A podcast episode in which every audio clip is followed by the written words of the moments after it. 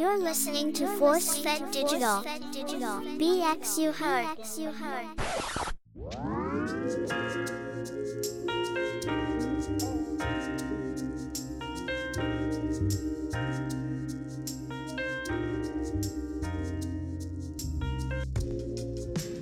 Happy holidays, everybody. Welcome to the Art of Bounce. This podcast is brought to you by Force Fed Digital and TURN, the United Ronin Networks. I am Ralph Anthony Garcia, also known as R4.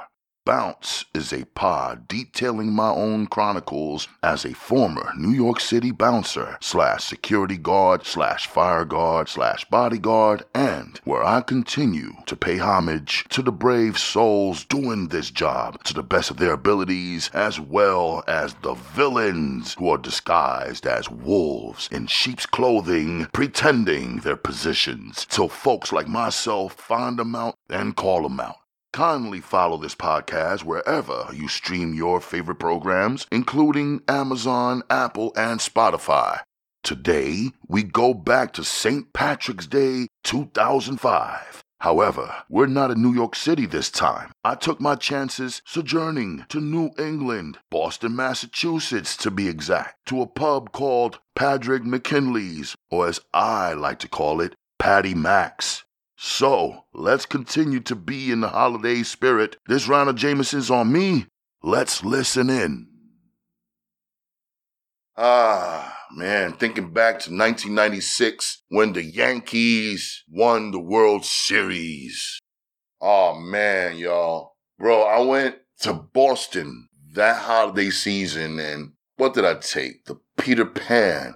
Yeah, Trailways. I remember taking the Peter Pan Trailways all the way to Boston. I was visiting family out in Boston, getting off that Peter Pan bus at South Station. I step in this bar, right? But before I enter the bar, there's this huge sign. Big. I'm talking huge. Big old Boston Red Sox. Their logo, the big old Red Sox, the big font, the name of it, Boston Red Sox. Huge. Hugest shit I ever seen when it comes to them, right?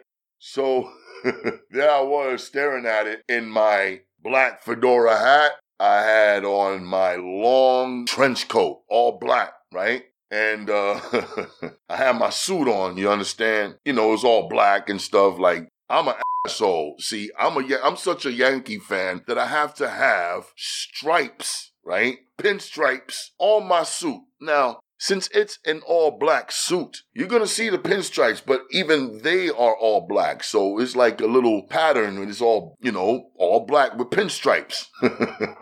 Now, Yankee fans are all about them pinstripes. And here's my dumb ass still staring at this huge Boston Red Sox insignia, opening my trench coat, displaying my huge, it looks like a heavyweight title, this big buckle with the NY logo on it, the big Yankee logo on this belt buckle.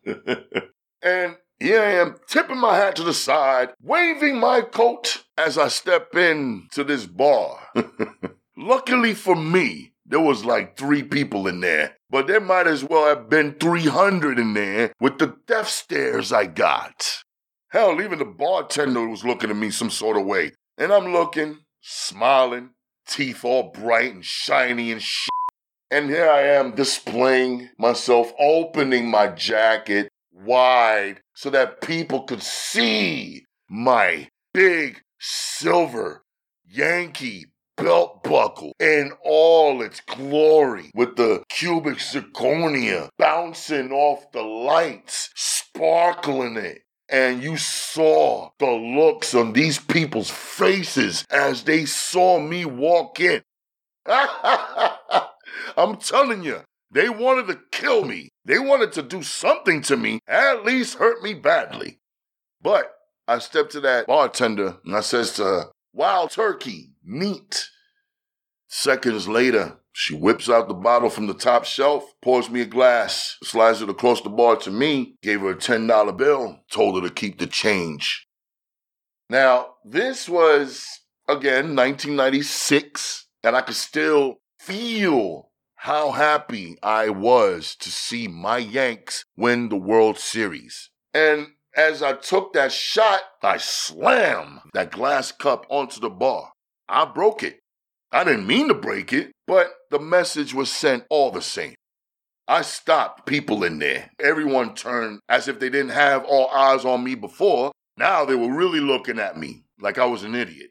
I felt like an idiot. I didn't even mean to do that, showing everybody how much of a badass I was. So after finishing my drink and damn near busting my hand wide open, I step out. I go into the train station, catch the red line, and head on over to my family's house in Dorchester.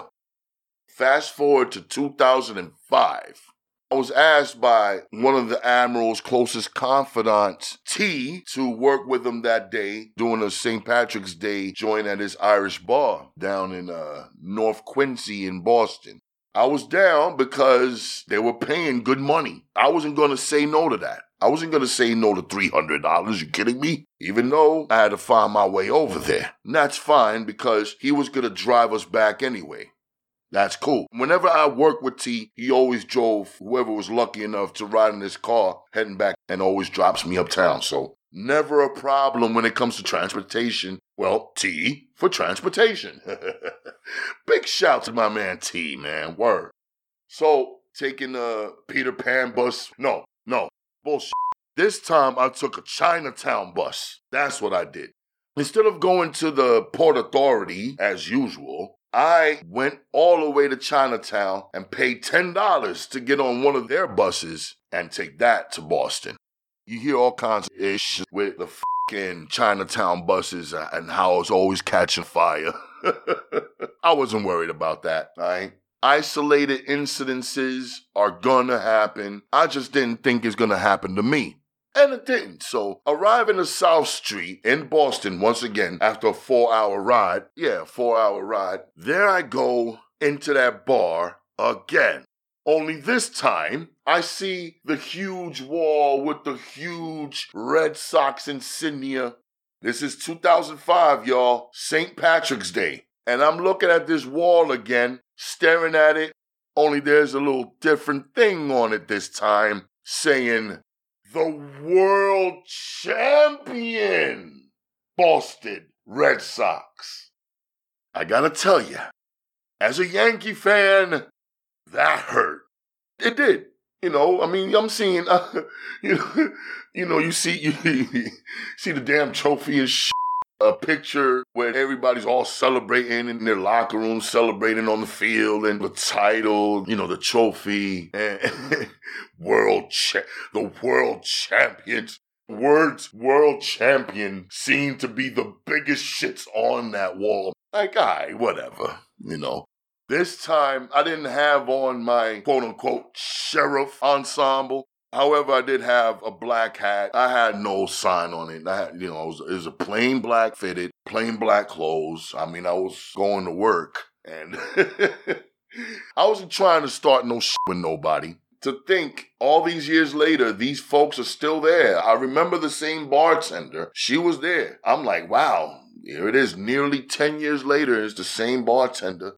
I stepped to her nice and humbly, asked for a wild turkey neat. And somehow or another, she remembers me.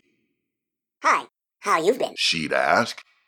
I've been okay. Not as happy as you guys, obviously. And she chuckles because she knew exactly what I was talking about. And all you see is world champion Boston Red Sox posters and pictures all over the goddamn place.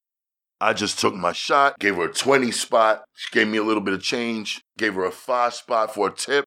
Kept it moving, right? And I went down to South Station train station, about to take this T train, the red line. And I got to take that all the way down to North Quincy. So, boom, I'm feeling a little nice. I'm waiting on this train according to the schedule. It's coming in about 10 minutes. I sit down. I'm a little tired. That damn bus ride just sucked the soul out of my body. I was all tired, all lagged out. I start to nap, then here comes this train, loud as shit. 10 minutes later, I go in it, I sit down, and once the doors closed, I took my seat. I see that I'm on this T train and I'm looking at the map, you know, the red strip with all the stops on it, the T's next to that. And I was just taking in the air, you know, taking in where I was. I'm on the train and I take a nap real quick. But I wake up a couple minutes later, right? And I f***ed around and thought I was lost because there I was when I woke up and the train's still moving between stops, but the train kept moving. And I'm like, why is this train not stopping? It kept going. It just kept going. It kept moving. It would not stop for anything. And I'm getting up and I'm looking about and I'm like, I made sure that I didn't alarm anybody else that was on the train in that same car with me. However, I'm looking outside the damn window and we're outside. The elevation, you know, we're outside and I'm seeing that we're crossing this river and stuff. And I'm like, yo, is this train ever going to fucking stop? About 5 or 6 minutes later, I finally pull up to a station, and it's North Quincy. Like, damn, you know. So I get off at North Quincy Station, but you know how to, like, put on a mask, you know what I mean? Not an actual mask, but, you know, change my face a little bit to make sure I don't look lost, you know what I mean? Looking like I know where I'm going. So I kept it going, walking to a nice little pub on Squantum Street, right? And the name of the place was called Patrick McKinley's. Patrick McKinley's, whatever. Not to show any disrespect, hard to remember. And yeah, I'm not going to give you the real name of the place to protect the innocent.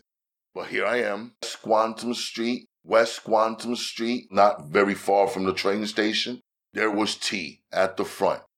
I was very happy to see my guy T, man. Word up. So I give him a pound and a hug. He told me to just hang out in the front with him. We're about to begin work. Now, I got there in the afternoon, you know what I'm saying? Like 4-ish, 5-ish. You know, I wasn't going to say no to this money. I just wasn't. So there we were, me and T at the front of the place. Paddy Mac's. That's what I call it. That's what I call it to keep it short, you know. Patrick McKinley. I'm not going to remember that too tough. So Paddy Mac, there I was in front of their establishment with T, and I'm asked to ask for IDs. So at the front of the line, at the front of the velvet rope, folks are forming the line to get into the place wearing their little Red Sox hats and fish. Now, I wasn't going to tell them to take off their hat or nothing. I didn't have to tell them to take off their hats, thank God, because that's usually a hassle, telling people to take their fucking hats off. I hate that. I know my fellow bouncers hate it. We hate it. We just hate it.